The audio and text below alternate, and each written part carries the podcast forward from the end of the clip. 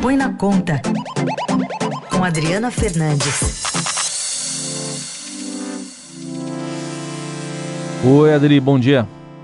Bom dia, Raíssa. Preocupante essa informação que você acaba de dar aí em São Paulo. É, tudo aglomerado aí, trânsito ruim na região do Braz, né? Tá tudo uhum. realmente fora dos conformes nessa pandemia. Adri, queria, é. queria, que você começasse falando sobre uma proposta, né, uma emenda constitucional que era para aumentar recursos para os municípios, só que não? Pois é, essa proposta, essa PEC, né, uma proposta de emenda constitucional, estava aí adormecida desde o ano passado, no final do ano passado, quando foi aprovada em primeiro turno. É uma proposta que aumenta em 1% a participação uh, do Fundo de Participação dos Municípios, o FPM. Muitos municípios dependem desses recursos. Só que é, já vem, o FPM já vem aumentando é, há alguns anos por, por, por um movimento né, da Confederação Nacional dos Municípios, que tem buscado aumentar a sua participação no bolo de arrecadação é, tributária do país. Acontece que só foi uma votação de última hora e que por trás mais uma vez, Raíssa, está a briga no Congresso Nacional, a disputa entre Rodrigo Maia e o Palácio do Planalto, né? É triste ver que essa disputa acaba é, fazendo com que é, propostas importantes sejam, não sejam levadas é, a sério ou, e também o seu impacto, né? Essa proposta retira 4 bilhões de reais por ano das contas do governo federal, é um custo permanente. É claro que começa em escadinha, começa com um bilhão, depois mais 1,2 bilhão, bilhão e até chegar a 4 bilhões por ano, que o governo vai perder numa situação em que já está bastante fragilizada com um déficit é, nas contas públicas elevado. E com tudo isso, então, foi retirado da pauta e tem a ver com a eleição para a presidência da Câmara, é isso? Tem a ver, porque Rodrigo Maia ele está aí se formando o seu, o seu candidato, né, a, a, a, compondo apoio, prometeu anunciar hoje o seu candidato. O governo não quer que o candidato é, de Rodrigo Maia tenha chances é, e o, o candidato do Palácio do Planalto é Arthur Lira.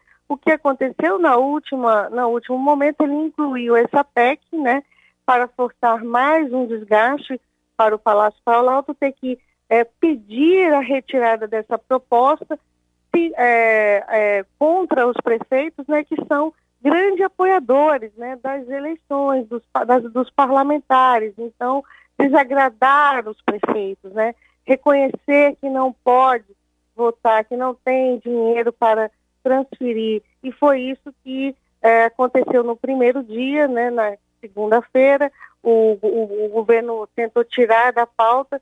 Quando é, o, o, chegou ontem, aconteceu a estratégia reversa. O Palácio, o líder do governo, Ricardo Barros, ele apoiou a proposta, né, dizendo que ela estava no DNA do, do Jair Bolsonaro, do governo Jair Bolsonaro, que é dar menos Brasília e mais Brasil. Isso significa distribuir mais recursos para estados e municípios. Só que Rodrigo Maia também estava sendo pressionado, principalmente pelo mercado financeiro, é, para não é, fazer, não colocar em pauta essa, essa proposta. O mais estranho é que o ministro Paulo Guedes, que não saiu de férias, está em Brasília, ele ficou em silêncio, né?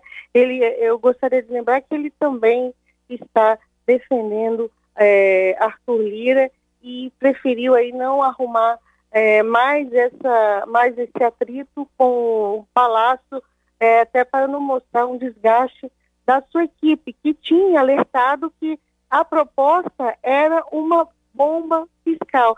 Então você vê, tem uma ideia do que eu acabo de falar, da confusão que foi ontem aqui em Brasília. A proposta acabou não sendo votada, mas é uma situação em que é, o Congresso, o governo viram as costas, né, para a população nesse jogo político aí que é, nesse final de ano chegou a um limite um limite muito perigoso que é de você jogar propostas de tamanho impacto nesse vai e vem da, da, da, da, em busca de apoio. Uhum. E, e, agora acabou, acabou, o ano legislativo, então, Adri? Não, não, não vota mais nesse ano? Acabou, acabou. É, precisaria ter algum movimento aí é, muito grande para ter uma nova sessão, né? Hoje está é, previsto aí o seu fim desse suspense é, é, do presidente Rodrigo Maia anunciar o seu candidato. Ele tem apoio da esquerda, né? A esquerda, inclusive, é, na segunda-feira divulgou um manifesto contra os partidos né, de esquerda que a, vão apoiar Rodrigo Maia, manifesto contra a pauta neoliberal de Paulo Guedes. E é isso que está incomodando o ministro e também o governo, porque se Rodrigo Maia conseguir é, ter força para a eleição do, do seu sucessor, essa a pauta do governo vai passar com maior dificuldade no ano que vem. Muito bem. E só para fechar, acabou o ano, né, praticamente, e, e, auxílio emergencial, não se fala mais nada do assunto também, né, Adri? É, é impressionante, né, porque assim, foi um assunto é, lá por, pelo meio de junho, julho, mais comentado, o governo dizendo que teria que reforçar é, o, a transferência de renda para os mais vulneráveis, que vão perder o auxílio já agora em, uh, no dia 1 de janeiro. É, muitas dessas famílias é a única renda, né, o auxílio emergencial, mesmo que ele tenha caído de 600 reais para 300 reais. Então é uma situação bastante preocupante e também do ponto de vista é, da, do, da, da população mais carente, mas também do ponto de vista econômico, porque esse auxílio ele deu apoio, né, à retomada econômica dos municípios, dos estados. Os municípios tendem a ser mais afetados porque é, eles dependem muito do setor de serviços, né, e da arrecadação do setor de serviços, que ainda é, está bastante afetada pelo, pela pandemia do coronavírus. Muito bem, vamos acompanhar então uh, pelo jeito, dois, o feliz 2021 vai ser um vai ser a continuação de 2020, né? Pelo menos no começo aí, com pandemia, com tanta notícia da economia que vai transbordar para o ano que vem, né, Adri? É, com certeza, Raíssa, eu não poderia terminar sem é, mostrar como essa questão aí é, das finanças públicas, ela é complexa, essa questão das contas públicas. Uma lei congelou os salários e a gente vê aí uma votação de última hora na Prefeitura de São Paulo dando reajuste para o prefeito Bruno Covas, o seu secretariado, e que com impacto também nos servidores na última hora. Então, para 2022, então é, é muito complexo, é, como se isso fosse a prioridade justamente no momento de pandemia, prioridade da, a, da Câmara de São Paulo, da prefeitura do município de São Paulo, uhum. foi votar reajuste é salarial. É, é isso. Esta é a Adriana Fernandes, que participa com a gente às segundas, quartas e sextas do Põe na Conta. Essa sexta, excepcionalmente, não. Né? Não teremos edição do Jornal Dourado.